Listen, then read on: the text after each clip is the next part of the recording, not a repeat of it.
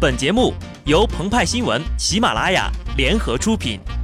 听澎湃新闻，新颖独到，无尿点。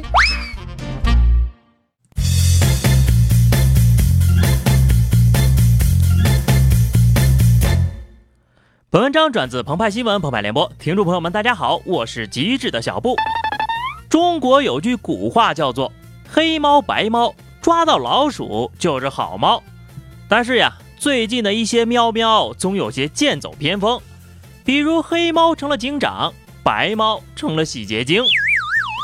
英国有一只叫 Larry 的猫，在政坛早就成了网红了，摇身变成了内阁御用的捕鼠大臣。虽然上任几年来呀，捕鼠政绩屈指可数，但是却稳稳地霸占着唐宁街十号的黄金地段。就是这样，你们都看看。这届猫不行呀，不抓老鼠只抓人。七月二十二号，陕西文物局官方微博转发了一条“书香门第之猫求收养”的微博，一下子呀，让碑林博物馆的猫成了微博热搜词。知情人士称，日前曾有游客的孩子在碑林博物馆内逗弄刚出生不久的乳猫，被母猫抓伤了。后来呀，游客就来投诉了。为了避免日后再有游客被猫抓伤的事情发生。博物馆决定驱逐馆内所有的流浪猫。说出来你们可能不信，是小奶猫先动的手。当事人如是说道。对此呢，直人癌鹏鹏认为，除了猫以外呀，我们驱逐的物种呢有很多，比如蚊子吸血驱之，缠扰人清梦驱之，泰迪连人的脚趾头都不放过驱之，鸽子经常爽人之约。驱之，六百年的故宫尚可成为猫咪的安身立命之所，千百年的碑林岂能狠心将其驱逐？母亲在保护孩子的问题上绝对不会让步，猫亦是如此。流浪猫要在社会努力的存活，防御性和攻击性都比家猫强。换言之，猫科动物呀，是自然界中陆地上进化到极致的猎手。嗅觉比警犬还灵敏呢，跑的呀比西方的记者还快呢，捕猎范围比乐夫还要丰富，锅背的比本泽马都多。最后呀，猫呢还是万幸的留了下来。但是另外一只猫的下场如何，咱就不知道了。据媒体报道呀，二十三号，北京八达岭野生动物园东北虎园内发生了一起老虎伤人事件，造成了一死一伤。据了解呢。巡逻车曾提醒女子请勿下车，当事游客签订过相关责任书，涉事动物园已停业整顿，警方呢也已经介入了调查。历史总是惊人的相似呀，古有明知山有虎，偏向虎山行；今有明知园有虎，偏偏要开车门。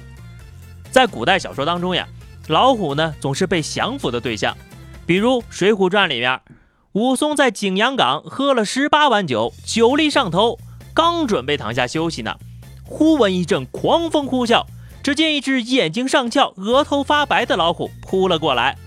没多久呀，武松就把这老虎打的是眼鼻嘴耳到处流血，趴在地上不能动弹了。而在《西游记》中，孙悟空和唐僧师徒二人取经途中遇到了一只咆哮剪尾而来的猛虎。孙悟空当即从耳朵里掏出了一根银针，对着老虎当头一棒，就打得人家脑浆迸、万点桃红。之后呀，还谋了虎皮做裙子。那一天，老虎想起了被人类支配的恐怖，以及囚在笼中的耻辱。有人说，园方由于经营管理制度缺陷，造成了惨重的后果；也有人说呀，游客罔顾性命，公然违反规定。但是鹏鹏和派派他俩就觉得，主要是建国后吧，这批老虎太不懂得感恩了。传说很久很久以前，在老虎王国有一对兄妹，他们各自身怀特殊的能力。哥哥有着一对千里眼，妹妹有着一双顺风耳，两人青梅竹马，好不自在。然而呀，纸终究是包不住火的，两个人的关系被发现了。由于道德观念的枷锁，两个人呢终究不被允许。为了证明对彼此至死不渝的爱，哥哥弄瞎了自己的眼睛，妹妹弄聋了自己的耳朵。人们为了纪念这对老虎忠贞不渝的爱情，为他们创作了一首脍炙人口的歌曲，名字叫做《两只老虎，两只老虎，跑得快，跑得快》。